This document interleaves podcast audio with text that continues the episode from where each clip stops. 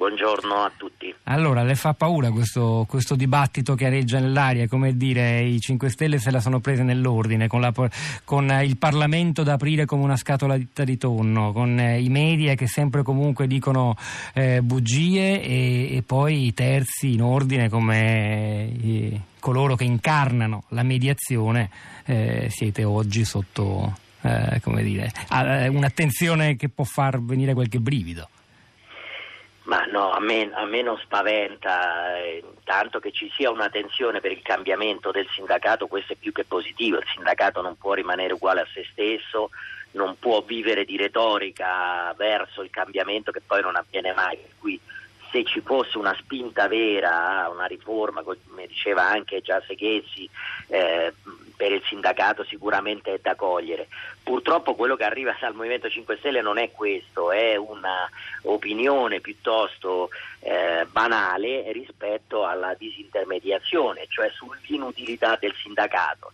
Eh, per la verità bisogna precisare che il Movimento 5 Stelle non ha l'esclusiva sulla disintermediazione, ecco, devo dire che anche la gran parte dei partiti italiani eh, hanno considerato in particolare il sindacato quello libero, quello non ideologico, quello non retorico troppo impegnativo. È molto più comodo il sindacato burocratico o iperideologico, che così si sa che in fondo è simbolico innocuo e non serve a nulla. Il problema dell'analisi che fa il Movimento 5 Stelle è che parla di un ruolo nella governance d'impresa del lavoratore che non esiste. Se avessimo come accade in altri paesi, un ruolo nella governance, cioè di partecipazione dei lavoratori eh, all'elaborazione delle strategie d'impresa, il tema sarebbe da affrontare in modo diverso, ma questo non avviene.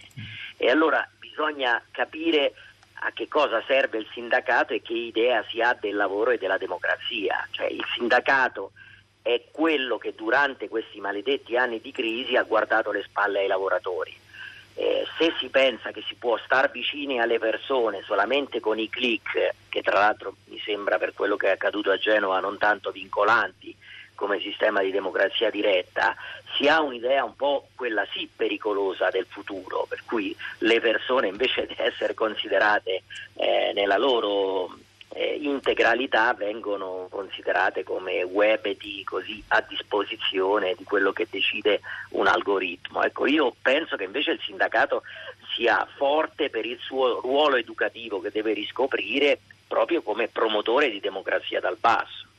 Voglio leggere un po' di messaggi, Bentivogli, e poi torno da lei, eh, perché insomma questa idea ad alcuni piace, anche nella sua radicalità, quelle delle parole, quella delle parole di Beppe Grillo di quattro anni fa nello Tsunami Tour, eliminiamo d'un sol colpo eh, partito e sindacati, e allora ecco questo messaggio non firmato, ma insomma che dice da anni i sindacati sono superati, l'articolo 39, quello citato dal nostro ascoltatore Giuseppe nella telefonata, di cui magari qualcosa diremo, non è ancora applicato, la CGL è la peggiore, vedi la loro contraddizione sui voucher, felice, ah no è felice da Bergamo, si firma, si firma, i 5 Stelle hanno ragionissimo, poi Tina, polemica invece nei confronti della nostra scelta editoriale di stamani, ma perché vi occupate di tutte le questioni poste dai grillini? Volete essere politicamente corretti o vi piacciono proprio? A noi pare Tina che sia molto interessante, a prescindere dalle nostre inclinazioni che non, non influiscono minimamente il nostro lavoro, eh, e capire cosa c'è dietro, è un movimento che è attualmente secondo i sondaggi il primo partito italiano e che è solleva solleva delle questioni che insomma, sono anche ben più ampie del singolo tema sindacale, cioè, sembra essere dire, un piccolo tassello questo qui di una trasformazione eh, culturale e tecnologica del nostro paese che sta per arrivare. Analizzarla, ragionarci, dare la parola un po' a tutti ci sembra davvero uno sforzo fondamentale.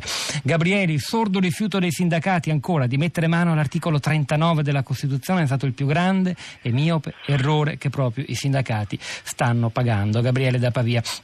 Che c'è che non va nell'articolo 39, eh, tirato in ballo lungamente anche dal nostro ascoltatore a prima pagina, quello che, andatevelo a leggere, è molto sintetico, eh, eh, prevede insomma, che i sindacati funzionino in un certo modo. Bentivogli, perché è un tema ancora dirimente che accende dibattito?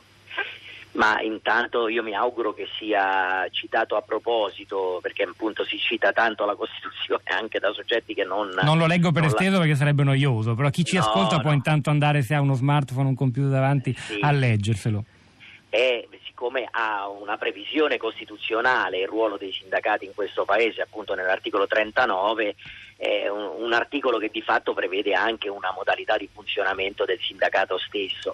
Eh, su questo sicuramente noi dobbiamo fare dei passi avanti in più in termini di funzionamento, democraticità interna, ehm, eh, il fatto che i bilanci devono essere trasparenti, su questo noi come CISLA stiamo facendo un lavoro molto grande proprio perché siano visibili, trasparenti retribuzioni e bilanci eh, di tutte le strutture sindacali. Devo dire però che il Movimento 5 Stelle non è un buon esempio in termini di trasparenza e, e, e, di democrazia. Siccome si parla di uno statuto e di un funzionamento democratico di movimenti, di partiti e sindacati, ecco, su questo mi sembra che ehm, il pulpito da cui predica il Movimento 5 Stelle eh, sia un po' vacillante in termini di democrazia interna, quando su tutte le controversie alla fine decide una persona non eletta da nessuno, io penso che questo abbia poco a che fare con la democrazia.